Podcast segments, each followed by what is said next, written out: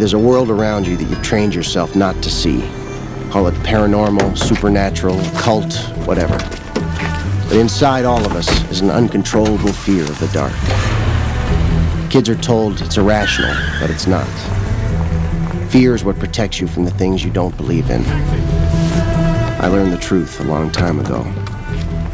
Just because you can't see something doesn't mean it can't kill you.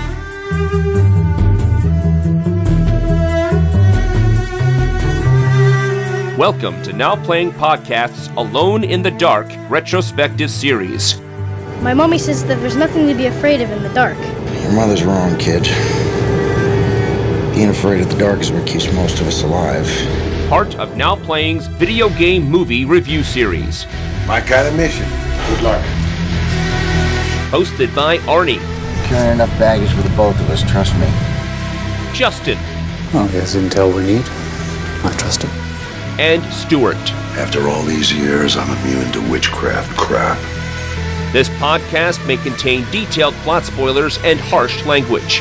That information's classified. That means it's none of your fucking business. We've got this under control. Thank you. I don't need your help. Listener discretion is advised. I'm sure he had some idea how it might play out. Everyone has to die in the end.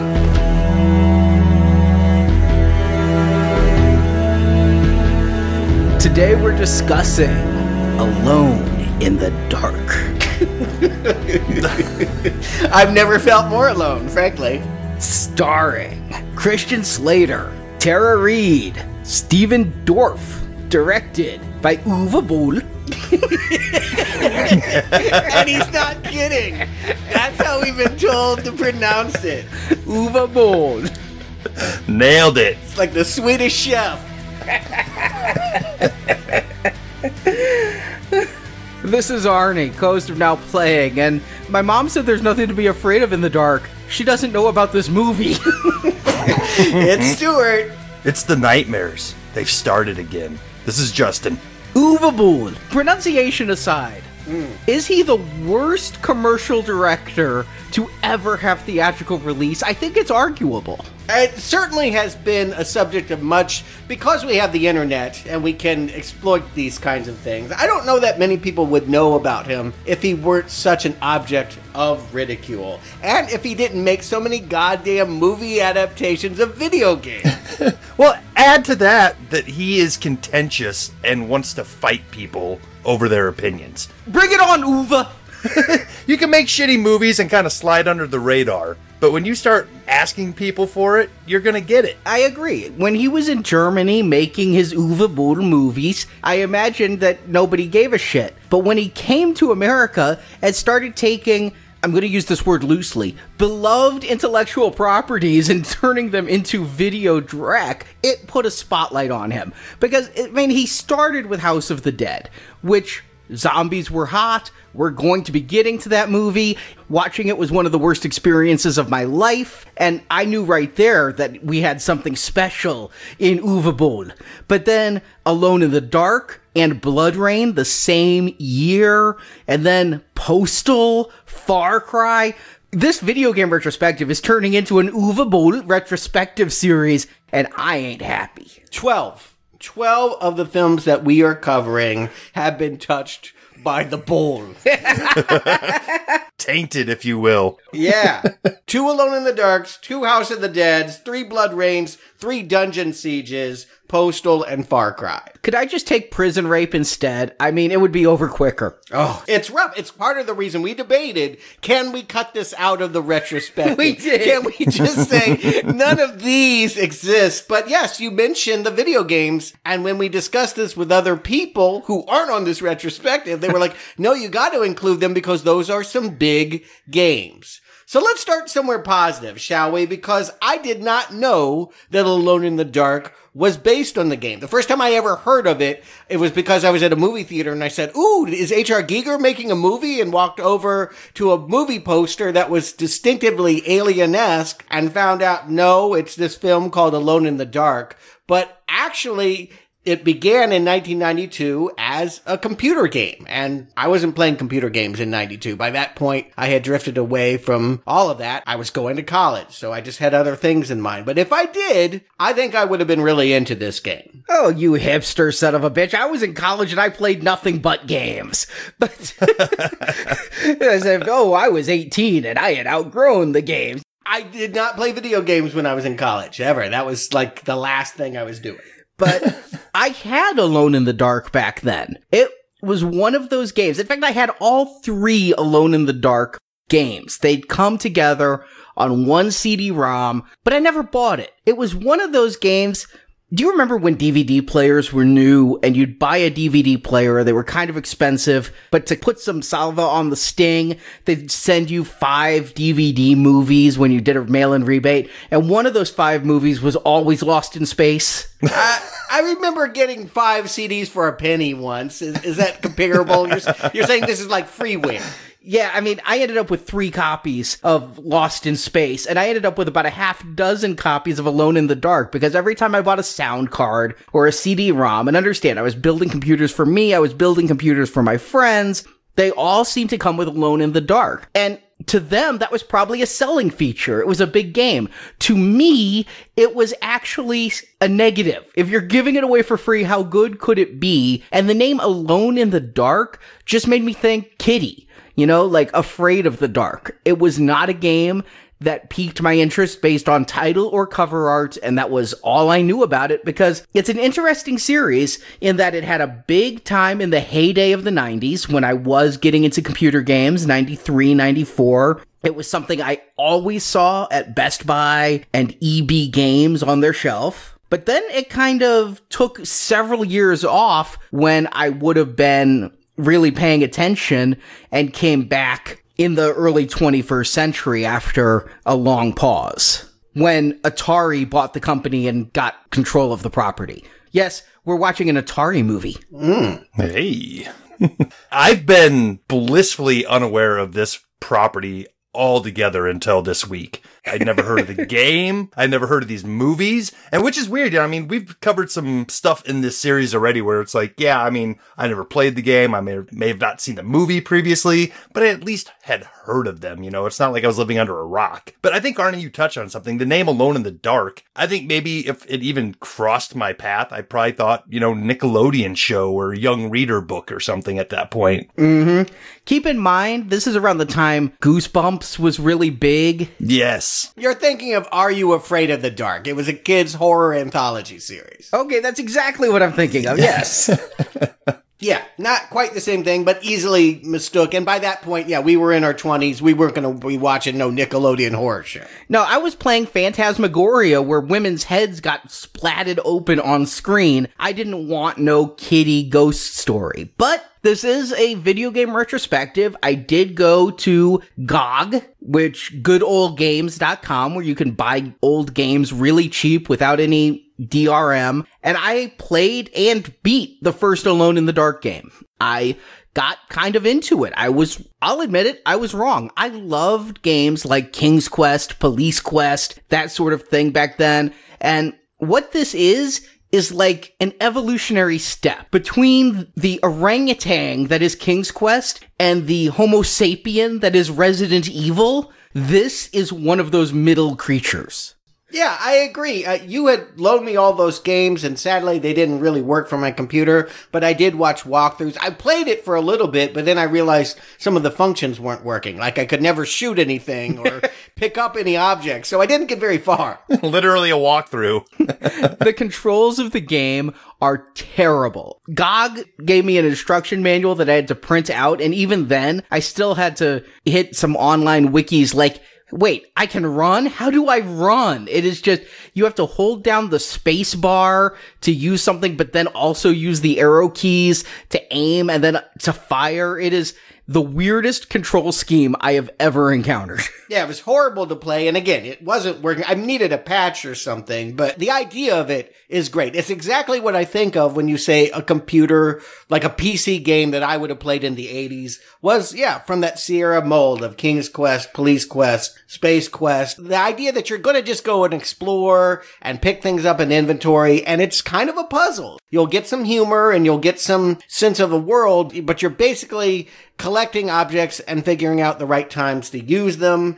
And this one was even better because it's like based in H.P. Lovecraft horror. So I would have dug this game had I known about it when it came out in 92, 93. Yeah, I definitely thought it was more up your alley than mine. You were always more into Lovecraft than I was. This is trying to be a Lovecraft story. I mean, they name drop Cthulhu and Arkham, and it's even taking place in the 1920s. The thing I couldn't get past is the main character. I understand. Again, I've mentioned this before I, with the Resident Evil series. Evolution in technology is hard. The first game to do something is never going to be the impressive one. This was one of the very first games to use 3D and you could walk around in a space, but yet my character looked like an orange standing on a toothpick. It was like a giant head that was all polygons and angular. It barely looked human. Yeah, I imagine being the same way as like being excited back in the day when people are like, Dire Straits has a 3D animated video out. And then it's like, we were all impressed with those blocks, but I'm guessing this is very similar. This looked far worse than the guy moving, moving the refrigerator. And still, I feel like with things like Minecraft today, there is a love for retro graphics. I still dug it. I mean, I would play this game if I could. I would have really been into its unsophisticated graphical layout because I just like the idea of walking around a haunted house. And the first game, that's basically what you did. You were alone. It wasn't always in the dark. If you could pick up the lantern, you weren't in the dark. I remained in the dark. but yeah, you would just kind of go through and find out why this house was possessed. And there, Carnby is the main character. That that's going to be a carryover into this movie, and he would just keep finding new cases. With each new game, he would be investigating new supernatural going on. Of course, one thing that pissed me off is you could be one of two characters in the first game. The rest of the games you were always Carnby, but in the first one you could also be Emily Hartwood. Well, actually, in the second game, you were investigating a kidnapped child, and in a certain point, you play the game as the kidnapped child. Okay. But Carnby would become the star of the games. That's why I played as him instead of Hartwood. But his setup for the case is really dumb for this first game. He is hired to go retrieve a piano alone from an attic.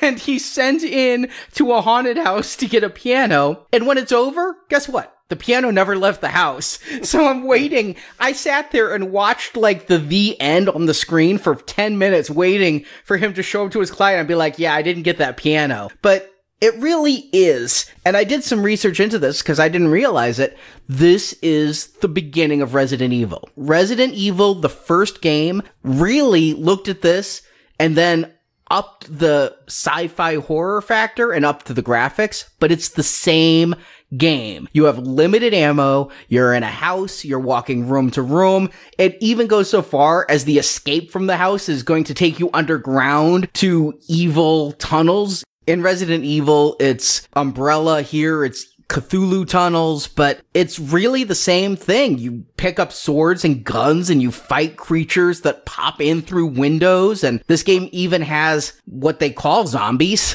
Yeah, I think that's why 13 years after it was created, it would be considered a viable movie property. I mean, when it came out, Super Mario Brothers was just hitting the screens. That would have been the time to develop this thing. But it sat around growing moldy in the dark. And I think it took the fact that Resident Evil could be popular on movie screens as well as on consoles sold the idea that people should go looting the video store crates and see what else they can find that's like this. Oh boy, the story on the commentary about this one though. Apparently, Atari, who bought Infogrames and so they owned the license, were working to bring this back. You know, we had the trilogy that happened one per year just about in the early 90s. And then they put one out in 01, but they were looking at doing another one, which would come out eventually in 08. But they had been trying to get somebody to make a movie of this. They were going around, nobody was taking it. So they call Uwe Boll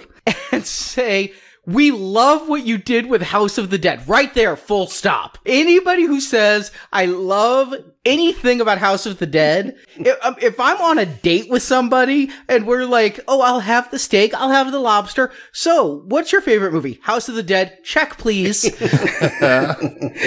Atari loved House of the Dead so much, they went to Uwe Boll and asked, will you please do this? Yeah, do what you did there to Alone in the Dark. Is it even legal to do that? Yeah, well, to be further discussed in September, that is when we will get to that game. We're going through this retrospective in the order that the games came out, so we're basically in the year 1992, and House of the Dead wouldn't come out until 96. So, by my estimation, we'll be covering that closer to this Halloween. It's the scariest thing I have to look forward to. So, yeah, Uwe decided to go ahead and do this adaptation. He was really the creative spearhead behind it, though he doesn't have a writing credit. Shall we talk about his creative impulses? Because I think people need to know, if they don't know, how this man has been able to get away with what he's been doing for so long. I would like to just start by saying on Wikipedia, the first sentence about him is Uwe Boll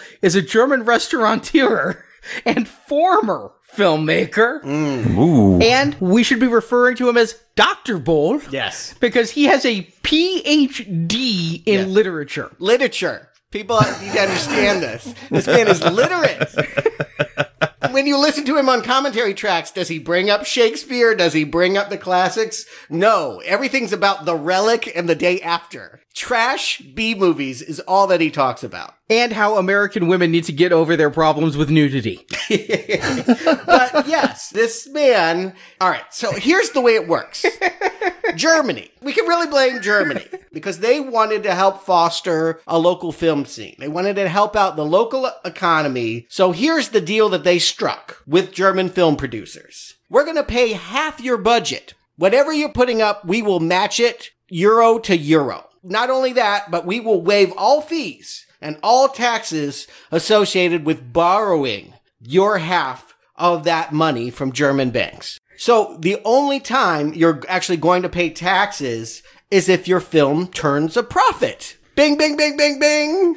Enter Uwe Boll, rich man who is so tired of seeing his inheritance go unfairly to taxes. Wouldn't it just be easier to make a flop and stick the government with the bill? You'll pay half and they'll pay half. And that's much less than what you normally would pay in taxes. And you get to be famous while you're at it, or at least infamous, which I'm not sure there's much difference anymore. Not for him, but I'll admit, if those were my two choices, I'd make shit movies too. But of course, you don't want to pay half of the money. This is an $11 million production. You don't want to have to come up with five, six million dollars. What do you do? Product placement. The reason why he does so many video game movies is because video game companies that are hard up to compete with the big boys want him and will pay him to take their properties so that they can use it as an ad for the latest installment of the game. Atari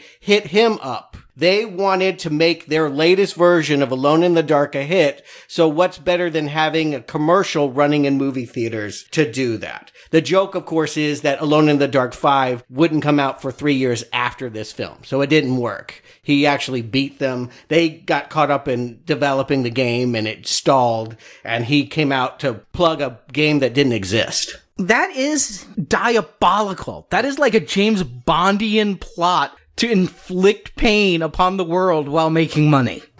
and admittedly, though, when listening to the commentary, this makes sense now because he's like, that is an Alienware computer. I was given it for doing this movie and it broke, so I sold it as a prop to this movie. Yes, if you're confused in parts of this movie why like we just have these random scenes of people walking in and out of buildings or just doing things that seem to not further the plot along, it's usually because they're holding products that were paid to be in the film. So again, this movie cost Boll, he made tons of money at the expense of Germans and foolish companies that thought that this would help their products.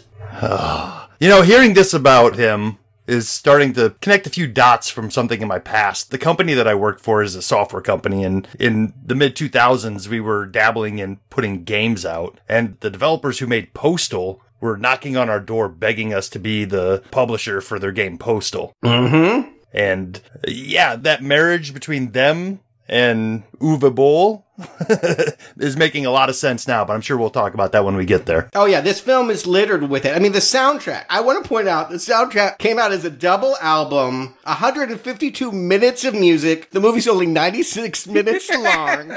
How is this possible? Because they went to a fake record company that had all these people that pay to be on their label and said, you know, it's like the Rebecca Blacks of speed metal, you know, Friday. It's like, well, we'll get your gloom and doom people and we'll agree to put out their music as part of an Alone the Dark soundtrack to cash in on this. Every opportunity here is not a creative choice, but an attempt to exploit someone and take their last dime. Yeah, when I got the DVD, this has never been released on Blu-ray. This was actually difficult to get. I had to order it used from Amazon and then it didn't arrive in time, so Stuart had to race to the local used DVD store, fingers crossed that they had it. Plenty of copies.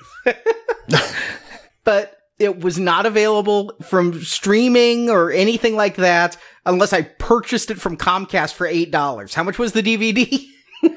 Less than eight. It was $3.33. I'll never get back. So, looking at the bonus features, it's like music video, another music video, a third music video. I'm pretty open minded when it comes to music, but this seriously was merely punishment. This is what I imagine the music that they play in the middle of the night at Guantanamo sounds like. it's kind of metal, but it's mostly shouting at me. I, I think there was some precedent at the time. It, I feel like half the songs are trying to be like that Evanescence song that was Bring Me to Life, whatever that was. But I like that song. Oh, you don't want to admit that. Yeah, I agree. but eh, they're hoping that if you love that, you'll love Udo Lubda and her ripoff version. Again, all of these people are scam artists trying to prey upon things that are actually popular. Resident Evil, the movie and the game are popular. So here are a bunch of exhibitionists and exploiters to try and fool you into thinking this is the same thing. The movie got $20 million to be made. So I think Uwe put up 5 million because the original budget was 10 million. But then apparently once the script was turned in, maybe it was Concord Film Verleih or maybe it was Lionsgate. Somebody came and gave him 10 million more at the 11th hour, which went all into visual effects. Oh. The movie is considered a huge bomb, because it, I believe, worldwide grossed 11 million. But according to Uwe Boll, and now he's the maker, so he may be bullshitting, this actually made a giant profit in Germany, which explains why we're doing two weeks of this shit instead of one. oh, I'm sure it bought him a new DACA. I mean, but what's the upside for the people that invested, the German banks, the German film economy? I don't think everyone was rolling in the dough. I remember when the movie came out, I had gotten over my man crush on Christian Slater, but yet I was still keeping an eye on how he was doing. Yeah, he was doing weird projects. He played Winston Churchill. I'm like, this is when we say goodbye to like Brat Packers from the 80s, when Val Kilmer is Mark Twain and Christian Slater is Winston Churchill. It's just not working anymore. Goodbye. Now, Arnie, did you actually have to sit down and write a plot summary for this, or did you just take the 15 pages of text from the beginning of this movie? Created because when they screened it without it, audiences couldn't figure out what the hell was going on. It is almost like the beginning of Spaceballs. You know how they have that scroll that just keeps going and going? Only I tried to decide if they were knew they were being funny. I mean, Jesus Christ, I had to look up online so I could copy and paste this ginormous scroll which when I wrote my plot summary, I didn't include a damn thing from. I would have been happy with 96 minutes of scroll as opposed to what we got, but let's get into it. I need to get this out of my life. Christian Slater plays Edward Carnby, a paranormal investigator. He had been with the government's paranormal team called Bureau 713, but he was frustrated with their regulations and went out on his own. His interest in the paranormal dates back to his youth. He was raised at an orphanage and remembers nothing before he was 10 years old. This is because he was experimented on by the evil Professor Lionel Hudgens, played by Matthew Walker. Hudgens is obsessed with the Abkhani, a long lost Native American culture. Hudgens realized the Abkhani disappeared because they learned how to open a portal and allow invisible demon-like creatures into Earth. They call these aliens Xenos.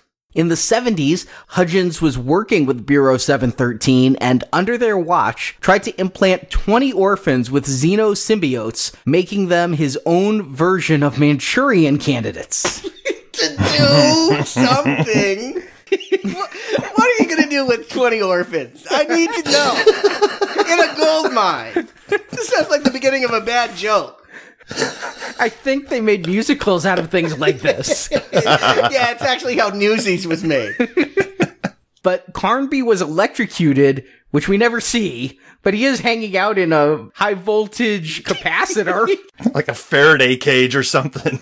Yeah, we'll have to discuss whether he was one of the missing children or was he found. I don't know. But the electrocution killed his symbiote and left him with no memory of the events. The movie starts 30 years later, and Hudgens is still up to his old tricks, having unearthed pieces needed to open the full portal of darkness. But Carnby is also researching the Abkhani for fun, I guess. Aren't we all?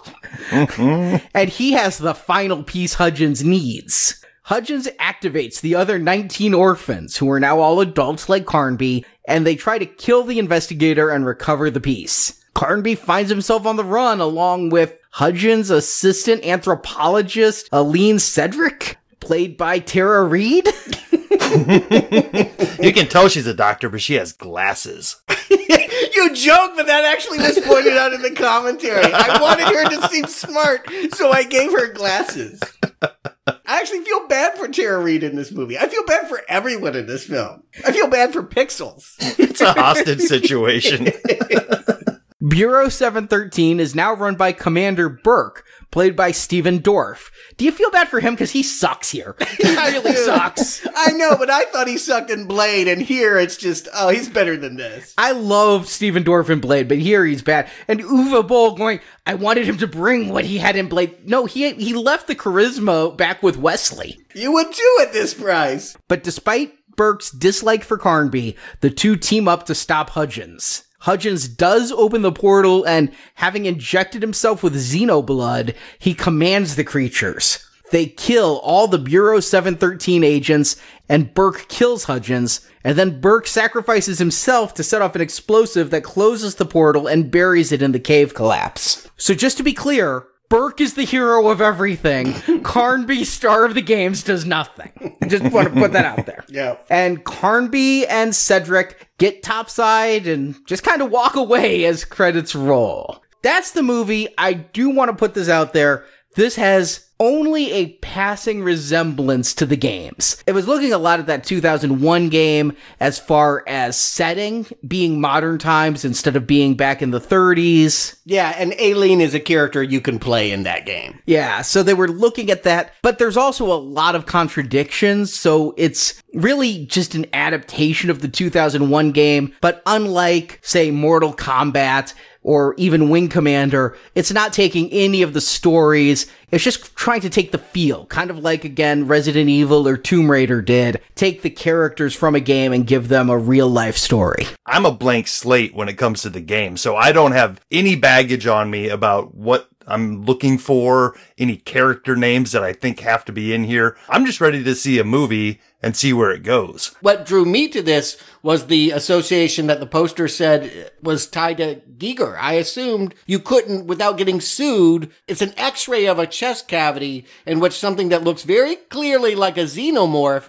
is curled around the spine, much like the alien would host inside your stomach. I'm thinking, wow, this is maybe another take on the alien that Giger is behind.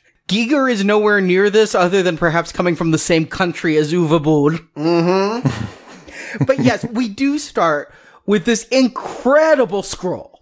that just goes on and on about mine workers in the 60s. What doesn't it cover? I swear to God, it's like 10,000 years ago. What? I can't even process that. Were humans a lot. Like, I, what's going on? When they say a lost Native American civilization, I'm of course thinking of American Indians, but in the commentary they point out, no, they're supposed to be Aztec. Okay, yeah. So it's a fictionalized version of an Aztec society, which, you know, there's all that rumor of were they touched by UFOs and do they have some kind of connection to the supernatural? Here, there's something about a door and something evil coming across, which I think are the Xenos. Not clearly defined, but what comes out of the other side of darkness are Giger xenomorph ripoffs. Wait, wait, wait, wait, wait. If they're not Native Americans and they are from somewhere else, how is their tunnel underneath LA? Well, apparently these Abkani Aztecs like to surf. They went all over. They, parts of their artifacts are going to be found in Newfoundland, uh, the tip of Chile. I mean, everywhere. Okay, gotcha. They had the globe at their disposal. But yes, this opening scroll, here's what we're covering. The discovery of the civilization in the 60s. Yeah. Then their beliefs that somehow in 38 years, we figured out that they believed in a world of light and a world of darkness 10,000 years ago. Mm-hmm. And then we're going to cover that only a few artifacts remain, but yet enough artifacts that we know what they believed. And the artifacts were going to be taken by Lionel Hudgens, who worked with Bureau 713. This is the opening scroll. This is the antithesis of show don't tell. Yeah. Again, and it was only done because when they screened it for test audiences without it, everyone says, we don't understand. So they're like, all right, let's explain the entire movie ahead of the movie. Everything. Yeah, it even discusses the sleeper soldiers, lost souls awaiting the moment of their calling. I'm going to put it out there. I read this scroll. I paused the movie. I looked this scroll up online. I read it several times. And then I hit play. I still didn't follow the movie. I watched it twice in two days to try and get my fingers around what the fuck is going on. Oh yeah, the the difficulty in trying Abkani are briefly mentioned in Alone in the Dark 4, but there's no mythology here to explore. It's not a part of the ongoing game storyline that we need to go here. One wonders why they just didn't make it simpler and say there's an evil guy, a scientist who's conducting unethical experiments on orphans, because that's what they want to talk about. And why did he have to work with the Bureau? Everybody's tied to this Bureau. I understand Bureau 713 is from the game. It's a game conceit. And in that 2001 game, there is some stuff about a scientist from there doing experiments. But that Carnby worked for 713, that Hudgens worked for 713. Not just Carnby worked for 713, but we see in the beginning here, he's a 10 year old child running from 713 because they're taking his orphan friends, dragging them to a gold mine and putting parasites on their spine. But 10 years later, he's running it. He's running at the age of 20. He is running that federal Bureau of Investigation unit. I know we're going to ask the question why a lot. and if I'm lucky, it won't come out like Nancy Kerrigan. Why? Uh, yeah, uh, crowbar to the ankle. But my first why, why is this Hudgens talking to a nun, telling her that they need to take the 20 orphans for the survival of the species? I guess not our species, but the Xeno species. The struggle I have with this movie is while it tells us in print material, in the advertisements, and just the casting of Christian Slater that Carnby is the main character. The truth of the matter is, it really is this professor's story, and it's underserved. I do not understand what is driving him. I understand that he believes that something about combining this ancient creature DNA with our own is going to unlock some kind of potential, but that is a storyline that is closest to being explored here, and even that is underdeveloped. I don't know what this professor wants with these kids who Are they lost? They're telling the authorities, I don't know how you keep running, but this orphanage will be open in the present day. And 22 years ago, all 20 of their orphans went missing. Oops. Then later we'll find out that they aren't missing. They're just sleeper cells waiting to be triggered. That's what I'm trying to figure out is he's telling the nun we have to do this for the survival of the species. Like very Spock, the needs of the many outweigh the need of the few. So we're going to what? Sacrifice 20 kids and then they're like, "Oh no, one has run away. We only have 19. Yeah, so here's your cover story. Tell them there was a power outage and all the kids ran away. What's the first place you're gonna look? The power generator, which is where the goddamn Christian Slater boy is hiding. I think he did cause a power outage. We never see him get electrocuted, but I think that in the power generator he was hiding in, he caused a power outage, which is why it was their cover story. But then we see the nun telling the police that all 20 children disappeared. So I'm taking it as this Hudgens sacrificed them to some Cthulhu god. But then they're all fine as adults. They're like, they're in the workforce. What did they tell the cops? They came back. They tell us that the orphans had amnesia about what happened, and yet they seem to remember this nun and go back to visit her and continue on their lives and remain friends even though they don't know that this happened to them. Yes, we can agree that this prologue sets the entire tone for how crazy and bazy the rest of this Alone in the Dark movie is. It is absolutely nonsensical. Well, with the entire wall of text at the beginning, they kind of skip over explaining this. But if they're going to start this movie with a flashback to these children, at least take that as far as showing us the children return. So we have some sort of connection to these characters that we're supposed to feel for as the movie progresses. Yeah. They're orphans. It's not like their parents are wanting to know when they're coming home. You can go do whatever to them. They don't have to go missing. They can stay in the orphanage. And then, yeah, eventually they go into foster homes and grow up and be a normal, productive adults that are going to unleash your secret monster plan once it's hatched. Can we just look at this movie through the view of Hudgens? Because I don't think it will help us at all to look at it through the vantage point of Christian Slater. Hudgens' plot, 22 years later, we see him on a boat conducting a deep sea dive somewhere. I don't think we know exactly where, but somewhere, I think off the coast of South America, he knows that there is a gold covered casket with Abkani something inside called an Erebus. That sound like your recollection of what you saw?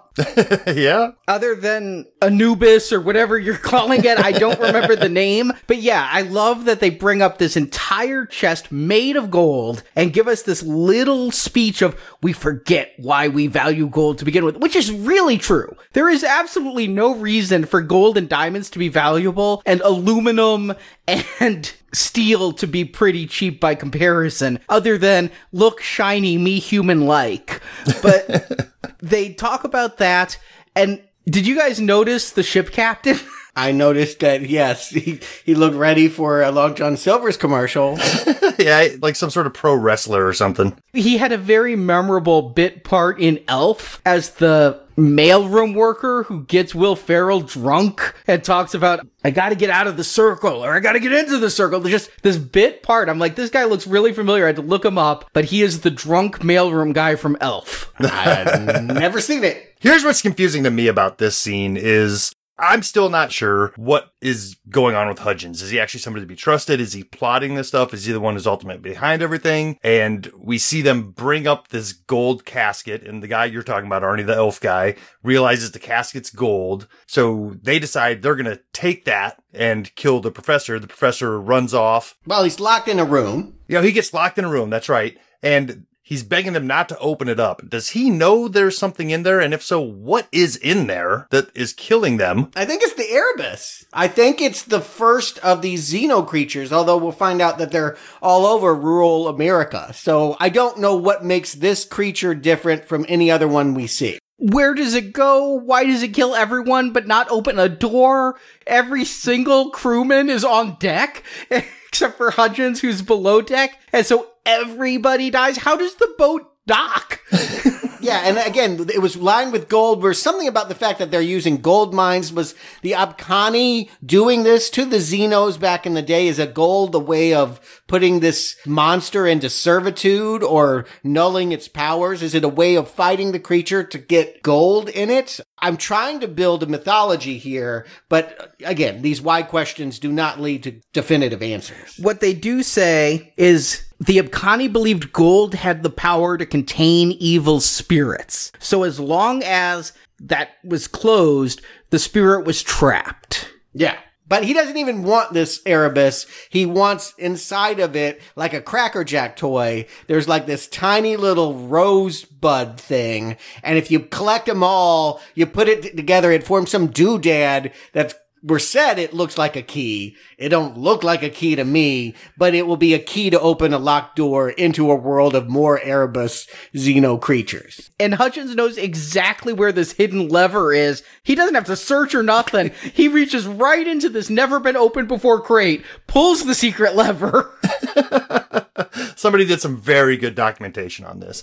but it's it's also the thing that activates the device that Christian Slater's Carnby has, which sets off the orphan children now grown up into heading off wherever they are. They just start walking away from whatever they're doing. One guy who we find out later actually knows Carnby pretty well, just gets up out of bed and walks away. One lady's doing dishes and walks out her front door with the water running. There's another guy working at a video store. Oh, the American dream. Who hasn't just thought about being at work or doing the dishes and just being like, fuck it, I'm leaving?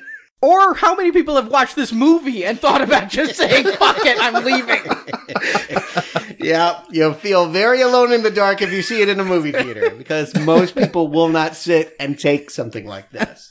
So this was a part of the professor's plan then, that he wanted to find this device to kick off the sleeper cell activation. Let's talk about his relationship with specifically Edward Carnby, because he takes out a flip phone and calls up his personal assassin, James Pinkerton, and says, take Edward Carnby out because Christian Slater is riding back from a different part of South America to the city he lives in. I think it was shot in Vancouver. I don't know if this is supposed to be Vancouver. It's supposed to be LA.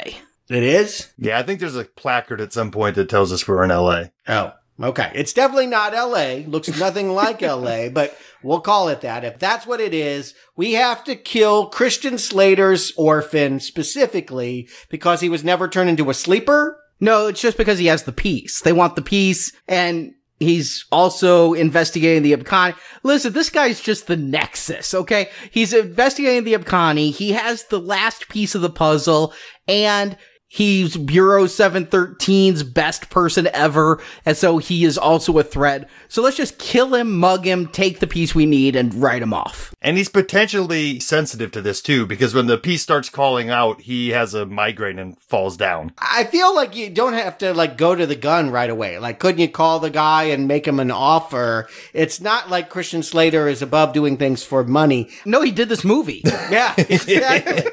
I get the sense that his character is, yeah, a, a, gumshoe for hire. If he's anything like the video game character, that all of his work is just to get paid, hence why he lives in an abandoned bank with just a, a couple artifacts lying around and a bed on the floor that he only sleeps on part of the time. I just don't know why you have to send a hitman to collect an artifact he'd probably hand over for a couple grand. I doubt that if he went to South America to get it and he knows there's something up here. We gotta believe the movie never tells us, but we just have to believe Carnby's a good guy. He is on the side of the light. And that's why he's a paranormal investigator. And it's because he has this symbiote inside of him that he is so drawn to this vocation. And again, we didn't see it, but the prologue told us that the orphans had an experiment. That experiment, we're going to later have semi confirmed, meant putting worms in their mouth and having the worms latch on their spine. If he ran away before they got him, why does he have the creature in his spine. I'm. Mm, mm. Okay, that's fine. Don't hurt yourself. Really, it's the strain. I see the look on your face. It's not worth it. I'm just thinking Paramount Pictures should sue because didn't Khan do this originally? Yeah, I was about to say because everything in this movie is just one notch off of a trope we've seen in other movies before. Yeah. Like we have somebody saw a movie where it's like, yeah, instead of being a company man working for the feds, I'm going to be a cool private dick. So we're going to have a cool private paranormal investigator working with the 713 crew that, you know, that's, you want to stay away from those guys. Those guys are company men. It's, it's like the guys who made this have seen other real movies and didn't quite grasp what they were watching. Yeah, I think what you're saying is we have the X Files here in the 713, but this guy is one step removed from the X Files. He used to run the X Files back when he was 20, and then when they couldn't produce enough answers for him, he decided to go off on his own and, yeah, collect relics or something. So, for whatever reason, he's dangerous. You put a hit on him, and we have this very bizarre attack sequence in which the hitman, seemingly under some magical spell, running through windows ra- rather than use doors, it's like kicking down doors and jumping through windows and jumping off bridges and taking bullets to do whatever he can to get at Carnby. And what is said is this guy and one other were 713 agents back when Hudgens was doing these experiments. So in addition to 19 orphans and one failed experiment, he also took two 713 agents and made them his slaves back then. So he's had these guys working for him for 20 some odd years. Okay. So he's an ex-agent who, again, he's a sleeper cell. It's not like he's hiring this assassin. He just activates this assassin. And this assassin, I love it. Like he, he's behind Christian Slater's cab and drives it off the road. And Christian Slater, he jumps out of the cab and then, but he orders the cabbie to stay put. He's like, you stay in there while the car hits it. It's like, I want you did. Yeah, duck. I'm surprised. I'm going to say myself, he's like the opposite of a hero established in this moment. I thought the cabbie would be dead for sure, but we do get to see him kind of groaning and moving. And I love that cabbie. He's an actor I've really enjoyed in little bits. In, in terrible films, he was in, God help us, Leprechaun Origins and that Terry Gilliam movie, Tideland, and Freddy versus Jason. He, he could do a lot more here. He should actually have the starring role. He'd be a lot more fun than Christian Slater is in this part. Christian Slater said he did this movie because he liked the quote unquote complexity of the script. It is complex. We can't figure it out. We need a PhD in literature to understand this shit. It is true. the complexity of the script mixed with the fact that he is a green belt in karate and wanted to show off his skills. Hence why we cut to these amazing acrobatics of people that look kind of like Christian Slater doing flip kicks and what have you. He is very proud of his green belt with a brown stripe that he did some of these, but nothing in the world makes me think Christian Slater can give this kung fu kick that throws a guy several yards through the air and through a window. And here's the thing. I know there was an original screenwriter long before Mr. Boll came on board. There was someone else that had written a script that was much closer to the vibe you would have watching the game. It was just kind of noir, you know, maybe something more like Lord of Illusions. And it was just about creating that atmosphere. And Boll came in and said, I'm throwing all this away. We need an action film. People come to the movies to see big action. I don't think that's a bad instinct. I mean, I do think that that's kind of true, but you place action in moments that matter. We have a scene that in the commentary it's described it took them three months to set up this shot of a bullet time sequence in which we watch him fire a bullet. It goes through a block of ice and past all these people and hits this zombie for what effect? It doesn't kill the zombie. The zombie doesn't matter. There's nothing about this moment that feels epic. Why would you pick this moment to spend three months to demonstrate an action scene that produces no result? It's the bullet that shows that guy is pretty unstoppable because it's so epic you think it would kill him. And second, this shot right here is so gorgeous. It is immediately moving this movie where it can never be an F. It can only be a D minus. This movie has some nice visuals that were paid for for $10 million that is more than I can say for some of the movies we've reviewed. But they should have saved that for the kill shot because Yes. they've already established that he is somewhat unstoppable. And then the way that he does end up killing him is like flipping him off of the dock onto a spear that goes through the same part that he was he was just shot at. I didn't understand why he was dead at that point. I'm glad Uwe Boll told me in the commentary the difference. The only way you can kill these superhuman Manchurian candidates is by severing the symbiote in them. And so the bullet went into his shoulder, the bullet went into his stomach, but you had to basically do this Van Helsing heart piercing to kill him by taking out the symbiote. They're not zombies. Zombies you shoot in the head. They're, yeah, symbiote creatures, which means you shoot them in the spine. Because he falls in a fish crate that had some kind of hook sticking out of it. Maybe it's an anchor. I don't know what it was. Again, why not spend three months showing us this shot? No, this is barely featured. But yeah, it stabs him in the spine. And thus he's going to go off and Carnby's guy at the 713 that he still talks to is going to do an autopsy and prove that, hey, yeah, there's these worm-like things that are coiling around people uh, in their innards and making them do stuff. Meanwhile, back to the real star of this movie, Professor Hudgens is also having an exhibition at some Vancouver, LA museum of Abkani art. So all of these artifacts that he's secretly stealing around the world, he is also displaying in cases. And in charge of all these cases is Tara Reid. I think it's that security guard. That security guard is giving the delivery man a lecture on Abkani culture and the displays.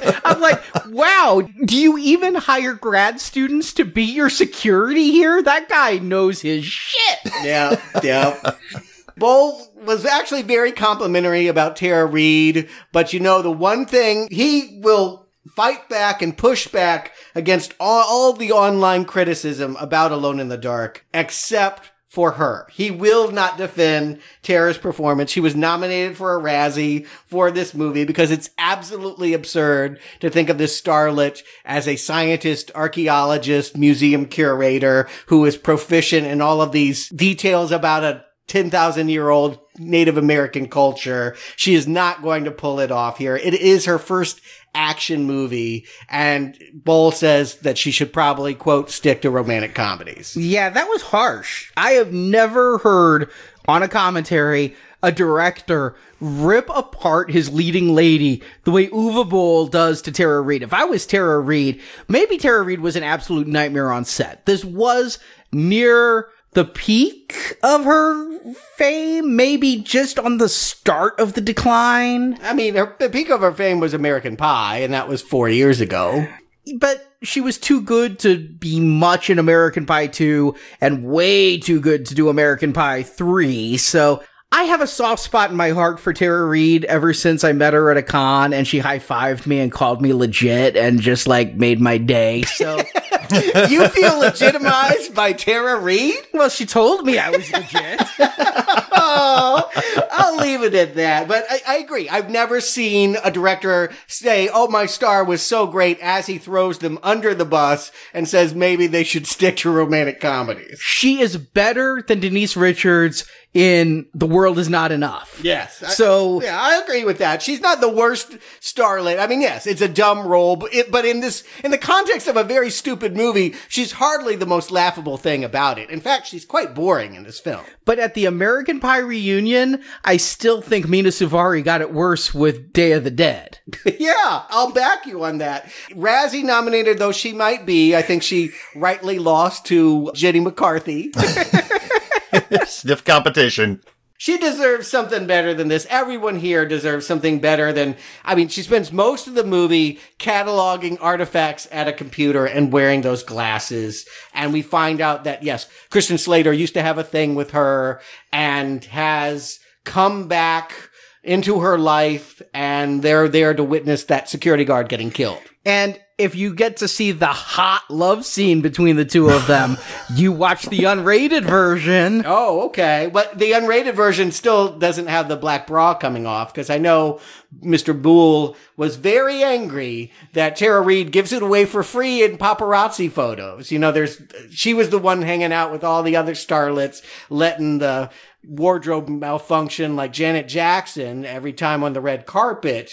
And she would do that for free to, you know, promote herself at a red carpet. But for this film, she absolutely refused to do nudity. You know, every time you guys bring something up more about Tara Reid and her relationship with Uwe Boll, it sounds like he just wanted to get her in the sack and she turned him down. Yes, doesn't it really do sound like that? Exactly. That's exactly what I was feeling about this. Or at least naked. Like, and he said agents and managers get involved. Like maybe he tried to, you hear about that on set. The director s- allows the no nudity clause, but then goes, it's so important for your character's development. Yeah. And tries to pressure that maybe she just was like, I've had enough of this German freak. He's being a lech. I've dealt with Harvey Weinstein. Manager, agent, get him away from me. This would not help her character to be nude in this way. She is an object as much as any of these Abkani artifacts. She has no other role in this film. She doesn't even get to be badass. She says she fired a gun. I, I saw her do one shot. And it was again, it was barely on camera. She is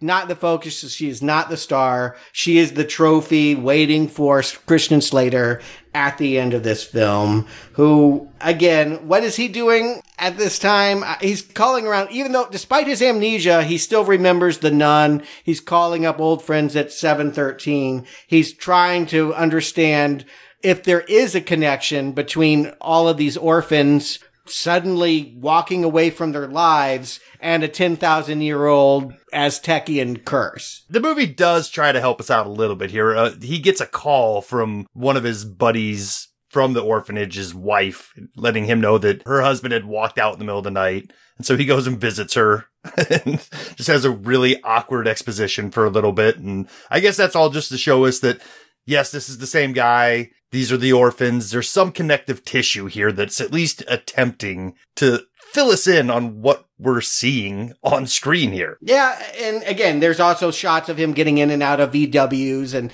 product placement galore. That a lot of these shots were included because it was to the financial benefit of this production that they be shown and not because they tell us anything new. I feel like all of his investigations, he's trying to play catch up with what we already know. And what I want to know is why Hudgens, well, first of all, how did he get this Erebus behind a iron door? And why is he extracting its blood and injecting it into his own body? I'm still stumped at why he hired Tara Reid. but and he, and he, I love it. Like he's sending packages back to her and then calling her up and chewing her out for opening them. I presume she's worked for him for a while.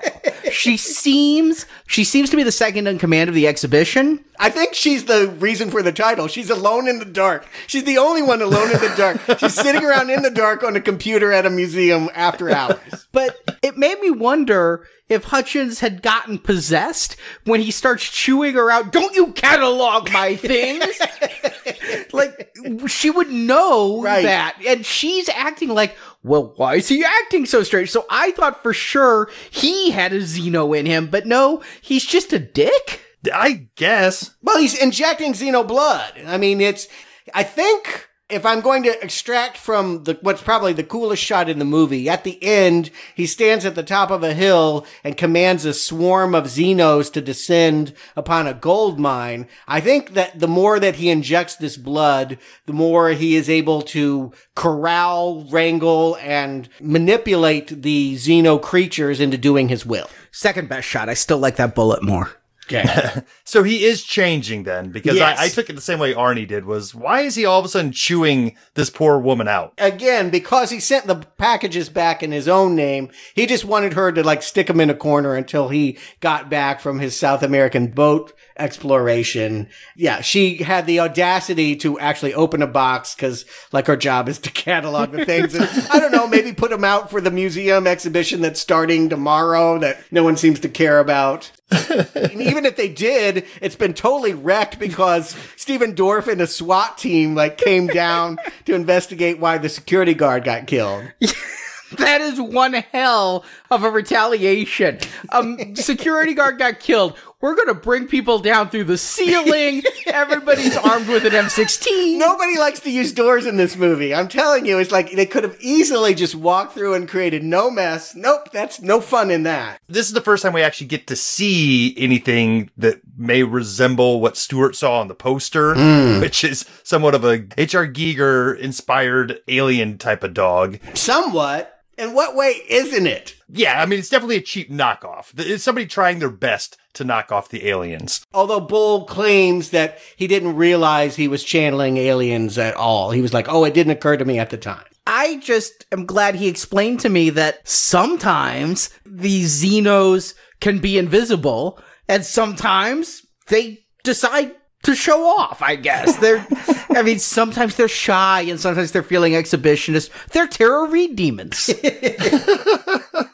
yeah, that made no sense. Like, everybody's firing at these things that are sometimes disappearing in mists of smoke and not necessarily fully manifesting. I'm not even sure what the threat is at this point. If we're to believe this 713 unit and Stephen Dorff and his friend Fisher, these things that were already at large in the American rural population, if you went out to farm country, they're like coyotes tearing up the background, but they've never gone to populated areas. Not that this museum's very populated. This is the first time they've been in a city. Does that have anything to do with this professor unlocking the Erebus and getting that creature? It doesn't seem to be that he commanded them to come here, but maybe that was a thought in one of the screenwriters' minds. Hardly matters.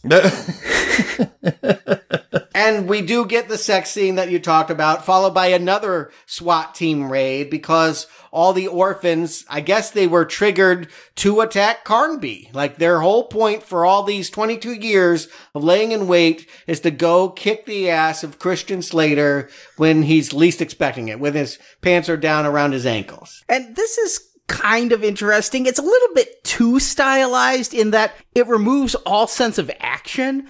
I never feel adrenalized, but it looks kind of cool. I think it would be better for a music video than a action movie. You're talking about a 60 second what was described as a stroboscopic sequence. I don't know exactly what that means, but it was another big investment for the special effects company. Basically, they were bragging about the fact that the actors had to shoot against a black backdrop with no props or sets or any camera moves. That they basically were just pantomiming and then the video animators had to put it together in some kind of montage that well, I don't know. It looked like that to me, but I guess you might say that it looks stylized and cool. Yeah, was this their attempt at bullet time, even though they already tried to rip off bullet time directly earlier? There's a lot about this movie that The Matrix was still considered fresh, eh, even though the sequels had come out.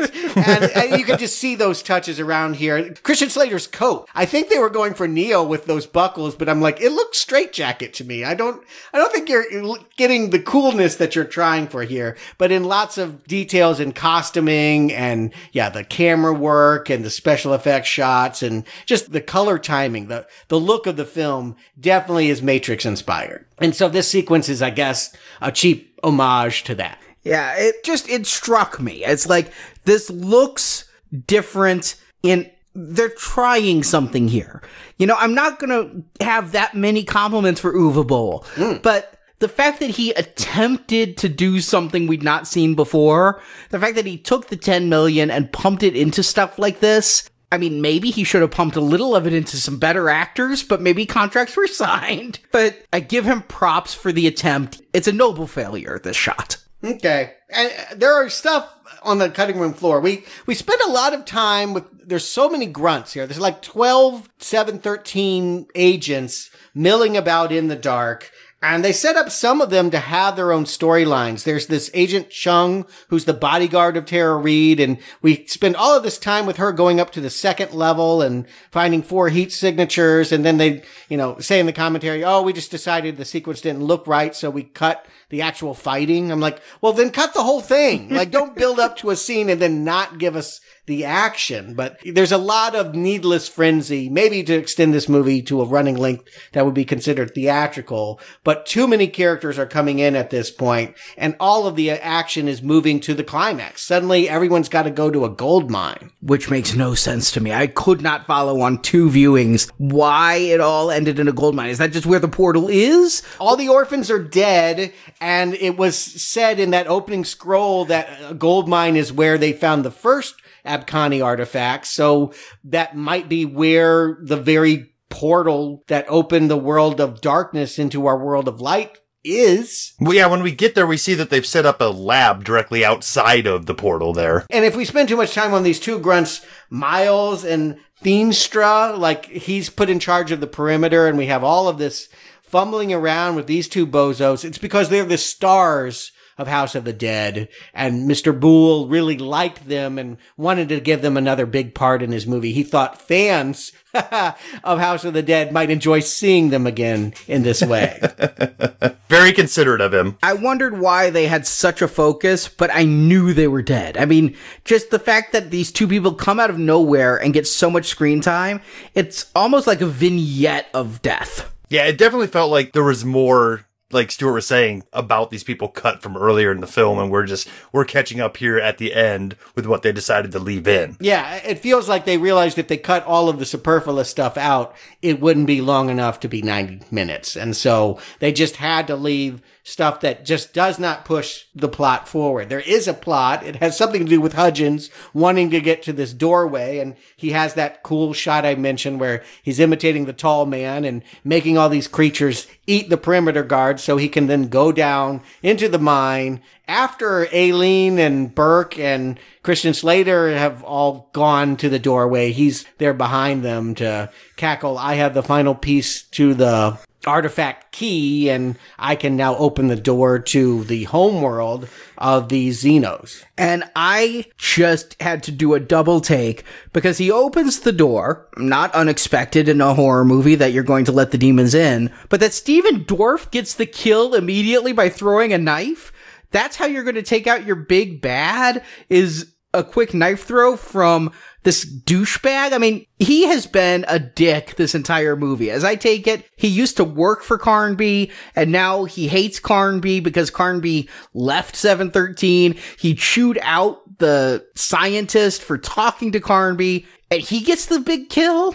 Yeah, it's interesting to have Christian Slater and Stephen Dorff in the same movie because I think they're the same thing, if you know what I mean. They have the same star quality of kind of like a grumpy, irascible, older than their years quality. Maybe they don't like each other because they both probably could have been Carnby. You do one or the other. You don't put both side by side. Yeah, I think they have the same hair plug doctor too. So they're constantly they're constantly in competition with one another in real life. And I suppose we should mention the other fight sequence going on during all of this was remember Christian Slater's contact Fish was the one that did the autopsy. The professor found the time to break into his home, feed him a worm so that he could blow the generator. I guess they just needed people to be alone in the dark. They just need to literalize the title. See, this is now we're in the dark. It's the climax. This is why it's exciting and not that it's underlit and underfunded. Yeah, he murders his wife too, just in case there's any question up to this point whether or not Hudgens was a bad guy or not. I don't know. But, you know, I'm always a sucker for a matte painting, and there is something a little cool about staring into this abyss and seeing these, what looks like giant pillars that are really nests, that they're just full of like wasp nest kind of quality of all these little creatures. Again, it's very xenomorph. If you've seen any of the alien comics, they've explored the alien homeworld and it looks identical to this. And, you know, so they brought one of those comic book panels to life here for a few brief seconds. And then Stephen Dorff decides to throw a bomb in. And for some reason, the bomb's detonator is getting bad signal. It's like, can you blow me up now? And so he has to run back and sacrifice himself. Is it that he was such a big asshole that we just want him dead? Or Yeah, I mean, it would be confusing to have two guys and one girl at the end. I, you wouldn't know what to do with that. I, I think it's funny that I might know. well, I mean, yeah, I mean, certainly you could go that way, but it would be unexpected for this movie, I think. Uh, just as them emerging from the ground at the orphanage is unexpected, considering those storm doors did not exist in any previous shot of the orphanage, but the aliens were under the orphanage all along. I guess that brings it all together. Ugh, sure. I know there was an alternative ending that they decided not to use. And I know that Mr. Uwe Boll is very angry that he used the quote unquote poetic ending in this film and it was received so poorly. Is it poetry or is it just confusing that all of mankind has now disappeared? Both. Neither. I don't know. I thought it was just in this town, though. Like, Well, there's an intertitle that says Vancouver's been evacuated, but I think we're supposed to think that it's a rapture. Like the Abkani disappeared from the globe because they opened this portal. And Christian Slater says as much in a voiceover. So now humans are gone. The only two humans left, the future of the human race is Tara Reid and Christian Slater. all right, that's not what I got from this. They go in and check on the nun. The nun didn't disappear. She killed herself out of guilt for the whole orphan thing. Yeah. 22 years too late. Yeah, why now? But I didn't take it that all humans were gone. I thought this was, I mean, the Abkani got sucked into the portal, but it didn't take out the Africans, you know, it didn't even take out the Pawnee Indians, you know, it just took out the Abkani. I think humanity will survive beyond this Adam and Eve. Uh, Okay, well, some amount of retribution was taken in the population. They couldn't afford the people. yeah, perhaps they heard that Uwe Boll was filming down the street and just fled. A natural reaction. But they got to end with the stinger. While the humans may be gone, the Xenos are not, and something is creeping up on Slater and perhaps eating him. I mean, a threat I'm I'm sure they'll pick up directly in part two, right? I can't believe there's a sequel. I can't believe I have to watch it. I had seen this movie before. Arnie, you and I, for some reason, I cannot remember. I think because of my love of Alien and my hatred for House of the Dead. and my enjoyment of Christian Slater. Yes, it forced us to, one time when I was home from LA, we sat down and watched this film and I swore I'd never do it again. I'm shocked that I had to do it for this podcast. I'm horrified that we have to go beyond and see a sequel. And I'm just glad though that Uwe cut out the scene he left in, which was going to be of Stephen Dorff rolling around and groaning so that he could come back for the sequel too. They decided that was too unbelievable. Oh, That's the line. yeah.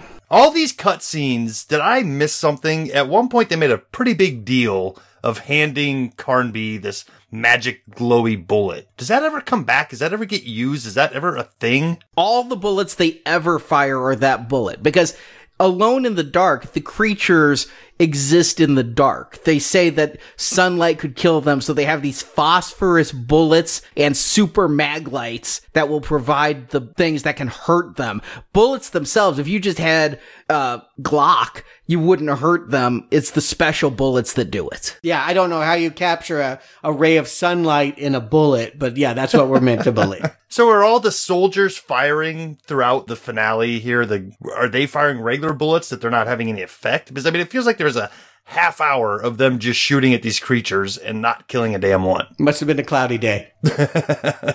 Solar powered bullets. Who would have thought that didn't work? Best not to think too much on this. So, Justin Stuart, do you recommend Alone in the Dark? Justin. This is my first foray into the work of Uwe Boll. I've never been to one of his movies before. I've never had that gross infatuation with seeing what some of the anti-hype is. And so I, I really didn't know what to expect. I knew his ego kind of preceded him. And what we get here is just kind of a disappointing sci-fi original type of movie. You know, and I mean, I mean sci-fi channel, you know, like schlocky movies can be fun. You know, the original Sharknado was kind of fun and then they did it to death. This doesn't have any of that. This isn't aware that it's a schlocky movie. It's trying to be a real big budget movie. And I think what frustrates me the most about it is there's just no consistency. There's no consistency in tone. There's no consistency in the soundtrack or the score. There's no consistency from scene to scene in the way it's shot or the style and the action. It's just little bits from here, little bits from there, all thrown into a blender and let's see what comes out at the end. So it, it wasn't even fun to watch. It was just confusing and ended up giving me a headache. So yeah, I'm glad to be out of Alone in the Dark for now, but we'll be back for part two, I guess, and see how that goes. So not recommend, in case that wasn't clear. Thank you for clarifying that. Stuart. Yeah, I'm going to second Justin on that. This movie is not fun. One would think if you're making one of the worst movies of all time, as this is often billed as, that you're going to be in for brown arrows and laughs, that this is the new Ed Wood here. But the thing you got to remember about Ed Wood is he had passion. He believed in what he was doing. And that's what makes it perverse is that he was trying to make a statement about, you know, who knows what, cross dressing or space aliens, but there was something behind it that was earnest. And it's that earnestness that makes them sweet and fun to watch. And here, this is a cash grab. I mean, I feel really dirty helping a rich man stay rich by watching this awful film and him feeding everything from yeah, garbage CGI to Tara Reid into the grist mill. It's just gross to support a filmmaker this bad. Now, Boll will tell you he's not the only person in the film business to ever take advantage of tax laws. And, you know, this is what being a film producer is. I get it that you cut corners, you do sneaky things. The Bourne films, he pointed out, did the same thing. They got these German tax breaks. So I guess that's the important distinction is that don't hate Boll because he's a con man. Hate him because he's a notoriously bad storyteller that he could have made a Bourne film or anything with his 11 million and, and wound up with something this incoherent. It's just outrageous. I mean, he would like to write off all the hate online as just finicky gamers mad that he didn't stay true to the game they love playing. But truly, they're pissed to have spent so much time alone in the dark with someone that didn't want to play any game at all. This is incompetence on screen that we must adore again and again and again. It's a strong not recommend, and I predict it won't be my last for Mr. Uwe Boll. This movie's terrible. And it's not even, like you said, funny terrible. I wasn't able to have my glee in horrible performances. The performances aren't good, and Dorff really does embarrass himself here a little bit, but not in a funny way, in a I just don't like you way. And it's interesting you're focusing on him above Tara Reid. Tara Reid was fine. She wasn't forced to spew jargon. The thing is, she claimed to be an anthropologist. She signed for some stuff and she opened some boxes, okay? she did not ever go out of her depth. If she had tried to start reading hieroglyphs and then telling us about the Abkani, I might have a different viewpoint. But here, she was arm candy and she Yeah. was fine. Yeah, she did look like a typical Hollywood assistant, just doing what their yelling boss tells them to do. all I could think of with Stephen Dorff is around this time. Do you guys, of course, you remember the show Punk'd with Ashton Kutcher? Uh-huh. There was one episode of Punk'd where it- they always punked like these D-list celebrities that you're like, oh yeah, I kind of remember him. And it was around this time they punked Stephen Dorff. Stephen Dorff was out for dinner and having some guy go, oh my god, you're Stephen Dorff! I love you, Stephen Dorff! and it's just being like, Stephen Dorff must be suspicious that something is up. Oh, I thought you were going to tell me this movie was the punked episode. That's what he was thinking the whole time. The punk thing was they left him with a huge bar bill, and maybe this is what he signed on to do to pay off before he realized it was a joke. But yeah, this is just, it's not incompetent. There's, hmm? it, the storytelling is incompetent. Okay, thank you. But the filmmaking itself is not. There are some cool visuals that extracted from the mess of a narrative would look cool, like Hudgens standing atop that hill. I mean, admittedly, it's a shot stolen from from Dusk Till Dawn and many other movies, but with the Xenos running past him, the bullet sequence, some of the car chase stuff, it wasn't abysmal, which I suppose I wish it were worse. I wish it were not good in any way so that I could maybe look at Brown Arrow. But as it is, this is just utterly terrible. And it's a really strong not recommend. I cannot envision a person who will find an ounce of enjoyment in this film. I'm going to even predict that just by jettisoning Boll from the movie, the sequel will be better. Like, I know that Christian Slater doesn't come back, Tara Reid, Stephen Dorff. Nobody in this movie comes back next week. That's the only thing I know about it. It'll probably be better for it. Boll doesn't direct the next one? Nope. I read on an Alone in the Dark wiki he was directing both. So, all right, I have something to look forward to mm. because I thought I was going to be bowled for two weeks in a row. Now my bowl is over with, and now I'm on to something else. Well, don't get too excited. It's the screenwriters of this movie that directed it. I think I'd rather have Ebola than have to watch more of his work. Oh, keep it up. You're funnier than the film.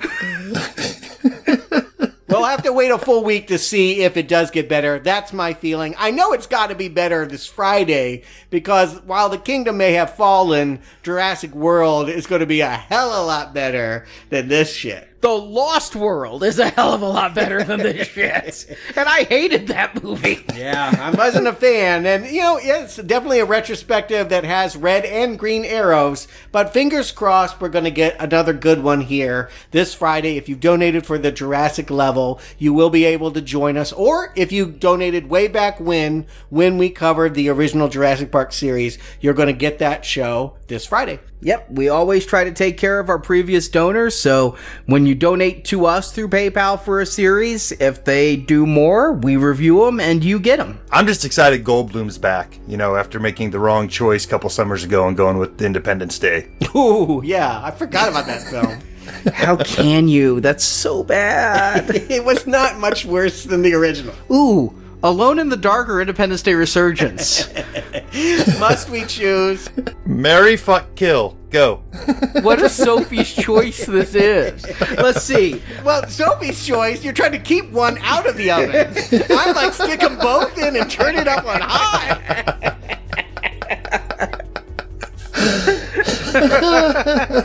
this is like Taster's choice. But yes, Jurassic World is Friday.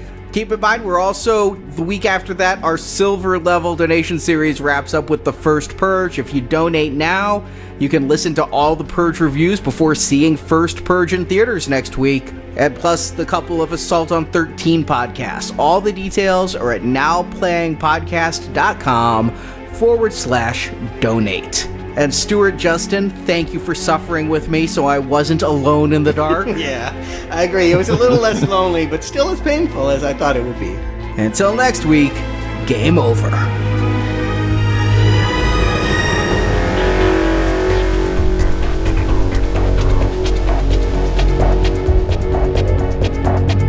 Burn it! Burn it! Nothing must remain. Thank you for listening to this episode of Now Playing Podcast. We hope you've enjoyed the show. Some doors are meant to stay shut. Come back to NowPlayingPodcast.com each week for another new movie review podcast. Once you make it down here alive, you're already dead. And in the NowPlayingPodcast.com archives, you can find reviews of other video game movies, including Resident Evil, Doom, Final Fantasy, Prince of Persia, Super Mario Bros., The King of Kong, Tomb Raider, Street Fighter, Double Dragon, Rampage, Wing Commander, Mortal Kombat, and more. This signal's getting closer. We have to go. Also at our site, you can find hundreds of other movie reviews, including Star Wars, A Nightmare on Elm Street, Independence Day, the Avengers films, Back to the Future, Batman, Superman, The Fast and the Furious, and more. The answers I've been looking for my whole life could be on the other side of this thing. Do you want to continue? Insert money now to keep playing Now Playing. Now give it to me! Give it to me! Just give it to him. There's been enough killing today.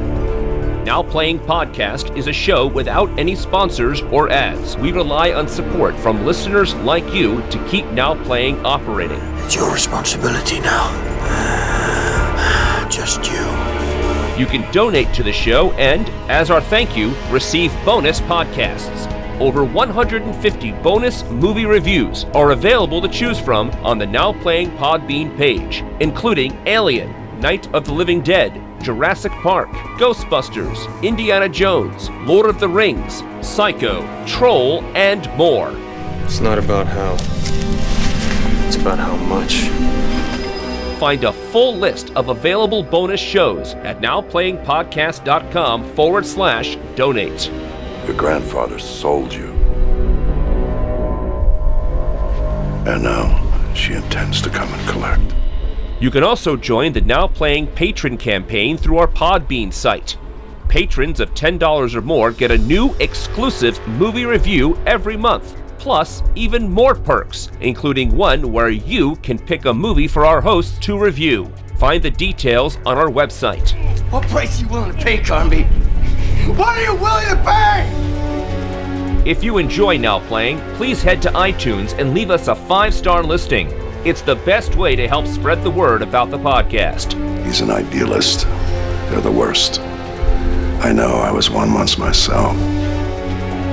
If you want even more Now Playing reviews, place your order now for the first Now Playing book, Underrated Movies We Recommend. Get reviews of 125 films our hosts love. You can order the book by clicking the banner at the top of our homepage. Have you ever seen anything like this before?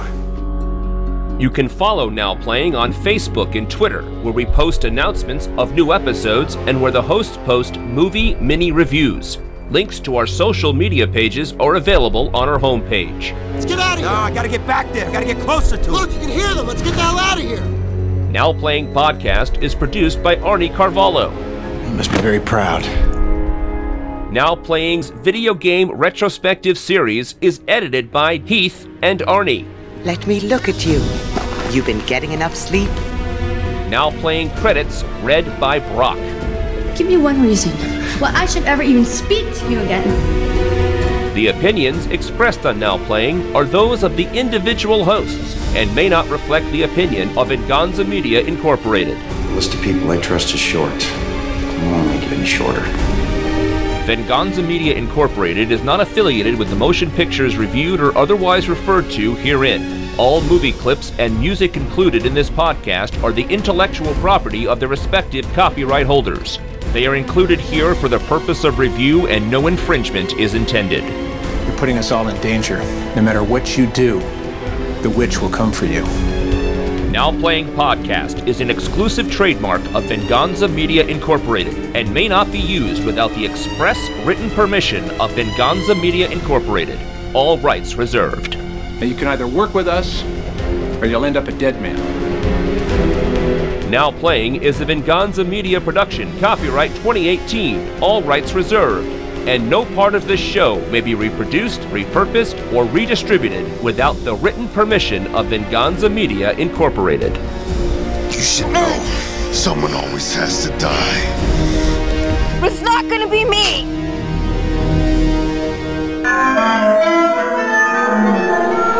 The struggle I have with this movie is while it tells us in print material, in the advertisements, and just the casting of Christian Slater that Carnby is the main character.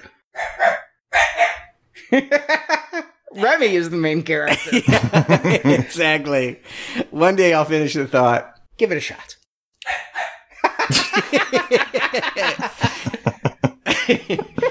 the truth of the matter is. Thank you.